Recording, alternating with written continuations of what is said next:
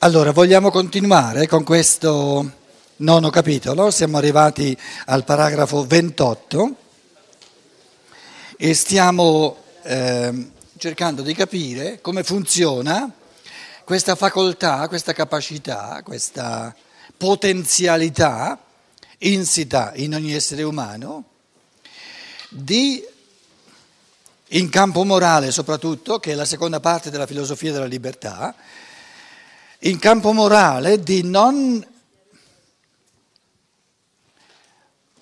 lasciarsi dirigere, ma di dirigersi.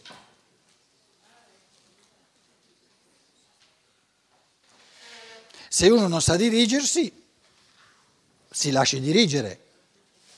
Però dirigere se stessi è meglio. Perché è meglio? Qualcuno potrebbe dire no, è peggio perché costa più fatica. Perché è meglio?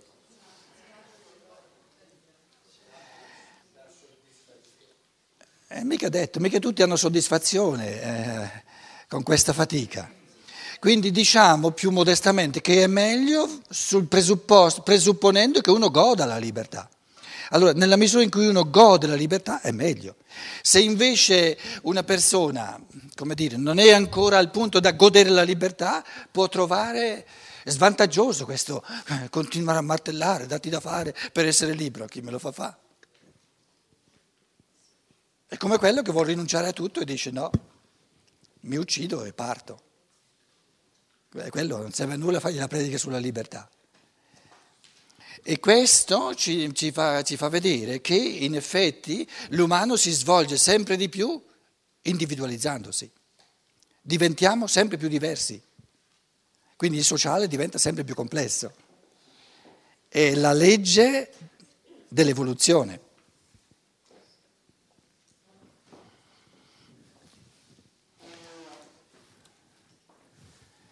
Se noi diciamo, adesso per sommi capi, no? eh, ehm, in una prima parte dell'evoluzione è il corporeo ad avere la, la conduzione, corpo, natura.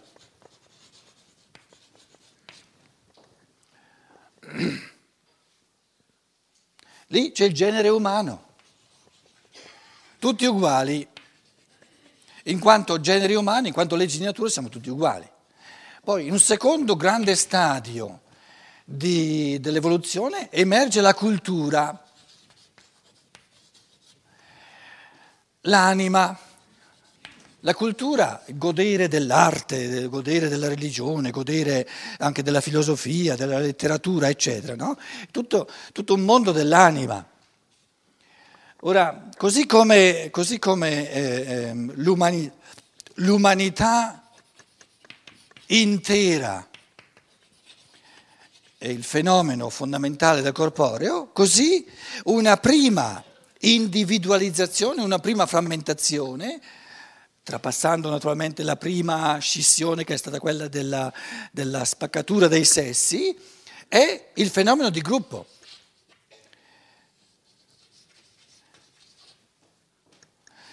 Quindi culture, religioni, popoli, linguaggi sono fenomeni di gruppo. Il gruppo non è né tutta l'umanità né l'individuo. Quindi quando abbiamo una, una unità, una realtà sola, il primo modo di frammentare, di individualizzare è di far trarre fuori dei gruppi. Se continuiamo questo processo di individualizzazione o se volete di differenziazione, qual è il punto ultimo di arrivo? Arrivare all'unità che non è ulteriormente divisibile. E la parola individuo significa non ulteriormente divisibile. Un individuo è un individuo, non lo puoi spaccare in tre, per loro sono tre individui. Quindi il concetto di individuo è l'unità non divisibile dell'umano. Allora lo spirito, terzo gradino dell'evoluzione, lo spirito, lo spirito è un fenomeno individuale dell'individuo.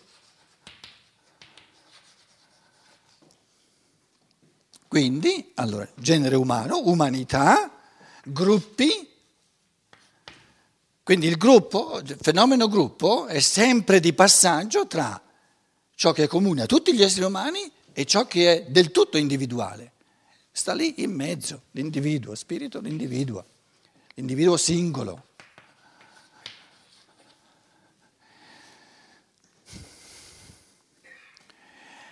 Finché, finché io sono inserito, gestito dalle leggi generali del genere umano, non sono libero.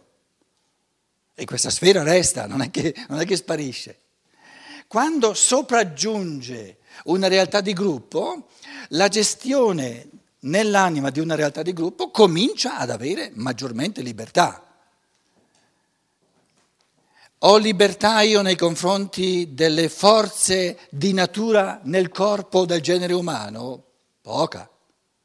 Ho libertà io nei confronti, nel, nel modo di maneggiare il linguaggio? Il linguaggio è proprio un fenomeno di gruppo che evidenzia da un lato una non libertà, perché il linguaggio non è questione di eh, nessuno si può permettere come individuo di fare un linguaggio a modo suo, allora non è un linguaggio. Quindi un linguaggio deve avere diciamo, degli elementi di non libertà che dicono no, in italiano si dice così e se tu lo dici colà è sbagliato. Però, pur essendoci nel linguaggio questa sfera così, così, decisa che non è libera l'individuo, c'è dentro al linguaggio, che è uguale per tutti, il modo di maneggiarlo, il modo di, di imbastire le parole, eccetera, di imbastire le frasi, che è del tutto individuale, del tutto libero.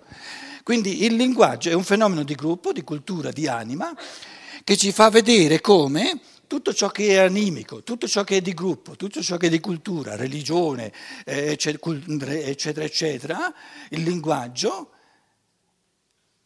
è a metà strada tra ciò che è non libero e ciò che è libero. Se poi andiamo, eh, lo spirito, il pensare, per esempio, o l'agire, è del tutto libero, ha lasciato la libertà dell'individuo.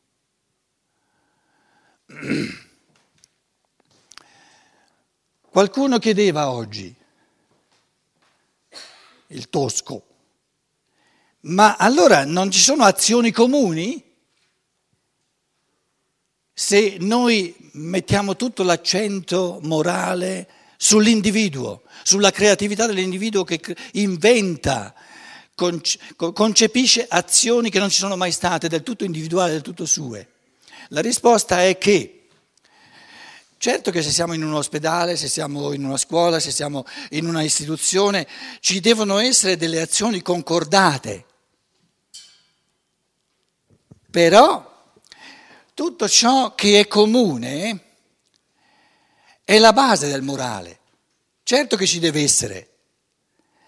Però se noi ci accordiamo che il dato giorno eh, noi mm, insegnanti ci ritroviamo con i genitori, è chiaro che sarà un incontro, un'azione concordata, eh, comune. Però l'elemento morale non è il, questa cornice comune in cui si trovano tutti quella sera in questo incontro tra, tra eh, do, eh, genitori e, e maestri, ma è il modo di comportarsi, il modo di rapportarsi agli altri, il modo di parlare, quello che dirà, eccetera, eccetera, di ognuno, e questo è del tutto, può perlomeno essere del tutto individuale, creativo. Quindi il comune, il generale umano, il comune di gruppo, e l'individuale non si contraddicono a vicenda. Il generale c'è comunque, perché la natura c'è sempre. Il fatto di gruppo c'è sempre, perché ogni essere umano è inserito in, ta- in tanti contesti di gruppo. L'unico fattore che non c'è di necessità è questo individuale, perché questo è lasciato alla libertà. Nella misura in cui l'individuo omette questo individuale singolo che lui deve aggiungere, soltanto lui può aggiungere a ciò che è di gruppo e a ciò che riguarda tutto il genere umano, resta, perché quello c'è di necessità, ciò che è comune e ciò che è eh, eh, generale, valido in generale per tutto il genere umano. Allora, quando una persona in una istituzione, in un gruppo, in una scuola, in un ospedale, è tutta scontenta e si arrabbia con gli altri perché è scontenta, non, non, non si realizza. Una, nella maggior parte dei casi non sempre, ma nella maggior parte dei casi è una persona che si aspetta la realizzazione dell'individuo da parte del gruppo. Dovrebbe essere il gruppo a, realizzare l'individuo.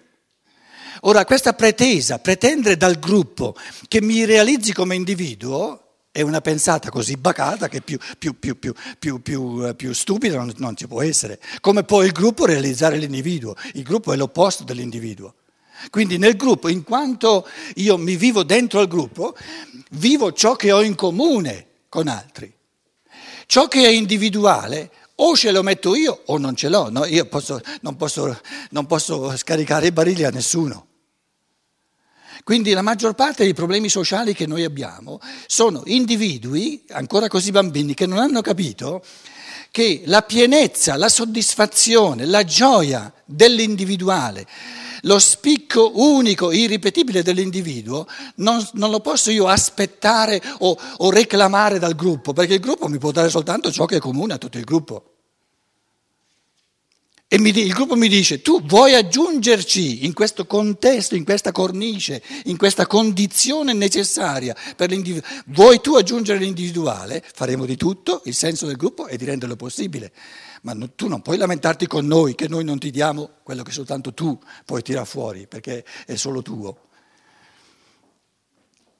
Quindi il problema del sociale, soprattutto in questi tempi di, di, di, pubertà, diciamo, della libertà, siamo ai primi passi della libertà, è che l'individuo esige, pretende dal gruppo che il gruppo gli dia la libertà. No, il gruppo ti può dare soltanto la, le condizioni, la possibilità di, di, di essere libero, ma il gruppo non ti può dare la libertà, te la rende possibile. Esercitarla crearla, tirarla fuori, eh, come dire, attuarla, sono affari tuoi.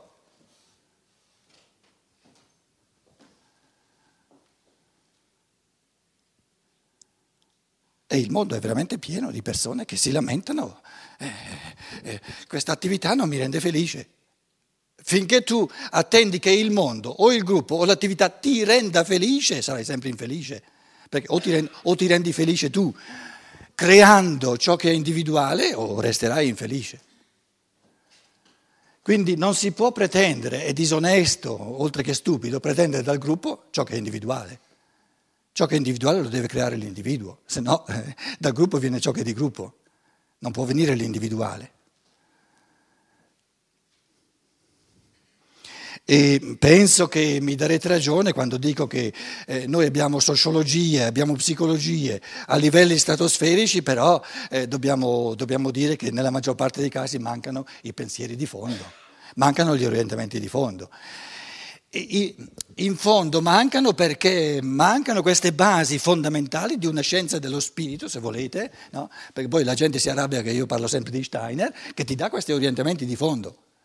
Perché questi, senza questi orientamenti di fondo si va a naso. Perché quando una persona scontenta va dallo psicologo e gli dice, eh, lo psicologo sente, ma nel tuo gruppo, eccetera, nel tuo posto di lavoro, nel tuo contesto, nella tua situazione esistenziale, eccetera, eccetera, eccetera, e perché, allora dice, eh, ma è perché il mio capo è così, è perché il mio collega è così, è perché quell'altro è così, è perché quell'altro è così, è quell'altro è così, e il, il, il, il psicoterapeuta cosa fa?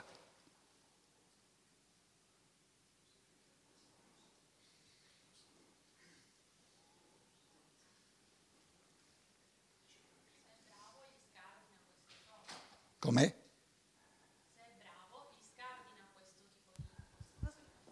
Se è bravo gli scardina questo tipo di impostazione. E cosa ci mette al posto? Eh, la... Ripeti, se è bravo? Funziona, se è bravo scardina questa impostazione e eh, lo responsabilizza rispetto alla sua vita, quindi gli fa capire che è, è da, da dalla persona, quindi dal paziente, che deve partire l'iniziativa di cambiamento. Certo, nei limiti della, del contesto in cui uno si muove, quindi. quindi in modo progressivo poi si può raggiungere una libertà sempre maggiore, ma progressivamente.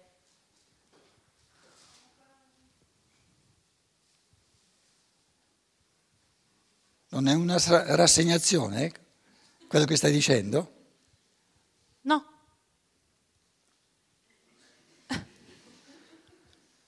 Perché? Nei limiti, hai usato la parola limiti. No, è, mi sembra re, eh, concreta, ma concreta, cioè parlare di limite. Nel limite dato dal, dalla situazione in cui ci si muove. No. Tenerne conto è no, lo saggio, secondo me. Lo no? psicoterapeuta spirituale fa un discorso molto diverso. Sì. In fondo è giusto quello che tu dici. Gli dice, guarda che limiti non esistono. Tu sei uno spirito eterno, sei già in cammino da, da millenni, hai millenni davanti a te e ti è aperto tutto. Hai, hai la possibilità di creare tutto quello che vuoi. Dove sono i limiti? E se, io, se, se, se, lui è convinto di questo che mi sta dicendo, perché è convinto e me lo fonda, magari se, prendiamo più tempo me lo, me, lo squadre, me, lo, me lo, tira fuori da diverse parti, no? e io vedo che me le dice a ragion veduta le cose, no? allora mi rendo conto che è diverso andare da uno psicoterapeuta che non ha una minima idea del fatto che ogni essere umano è uno spirito creatore potenzialmente all'infinito, senza limiti, sì. e andare da uno psicoterapeuta che parla di limiti, già in partenza. Ah, certo, lei parla del, dell'impostazione del pensiero, diciamo, perché poi il limite lo incontri nell'attualizzazione, che è chiaramente progressiva. Almeno mh, l'aspetto del limite è presente forse nella mia esperienza, allora tendo a generalizzarlo, non so come dire, un superamento progressivo di limiti, diciamo, per, per, per me miei. No? Capisce? Certo, mi pare di capire. Il problema è se tu capisci me. Capito? Sì. Voglio dire, sem- il fatto sempre puro e semplice di usare la categoria limite ah, okay. è un moraleggiamento enorme, io te lo dico adesso da parte mia, sì. no? un ricatto enorme. Ah. Perché quando uno sta creando una melodia, no? al pianoforte, sì. o sta creando un quadro, pensa al limite? Non esiste il limite. Il momento in cui pensa al limite è fuori dalla creatività. È interessante. Eh, e allora devi dire che la maggior parte dei psicoterapeuti proprio questa creatività non la conoscono. Proprio non la conoscono. Perché una persona sana, se va dallo psicoterapeuta e si sente parlare di limite, ma dice, ma come? Eh, io sono, sono, malato proprio perché, perché ho una, una, rabbia enorme di fronte a tutti i limiti, i moralismi eh, i, i paletti che mi vengono posti e tu mi vieni di nuovo a parlare di limiti. Allora vado da un, da un, psicoterapeuta che mi dice da un calcio nella sedere a tutti i limiti che ci sono e allora non ce ne saranno più. Quello sì che ci vado una, una seconda volta.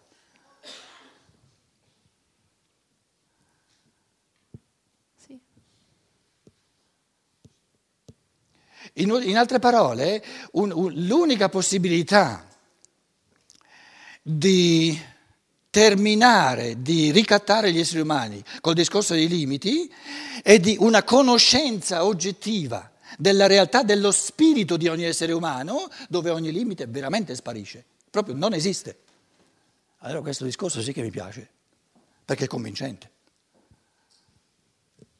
Perché se lo psicoterapeuta mi parla di limiti, io la differenza sostanziale tra lui e il prete che mi parla di comandamenti non la vedo. Perché i limiti sono inquadrature, ti inquadrano e io non voglio essere inquadrato.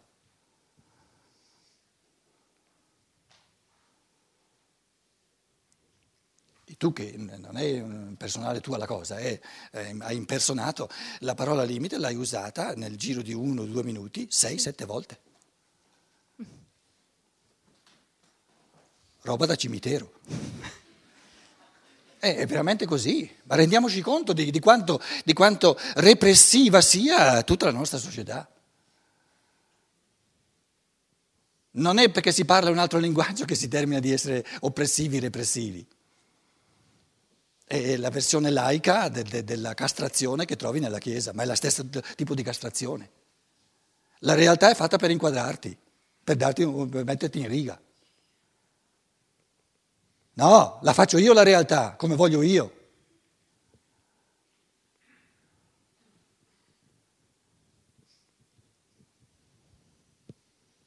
Inutile che mi guardate così in cagnesco, eh? non, mi, non, mi, non mi smonta più di tanto la cosa.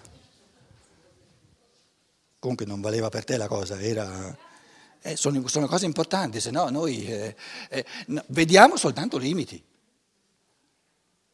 E allora eh, le, le, depressioni continuano sempre a aumentare e persone che, che diventano aggressive perché, perché vogliono, si ribellano contro i limiti.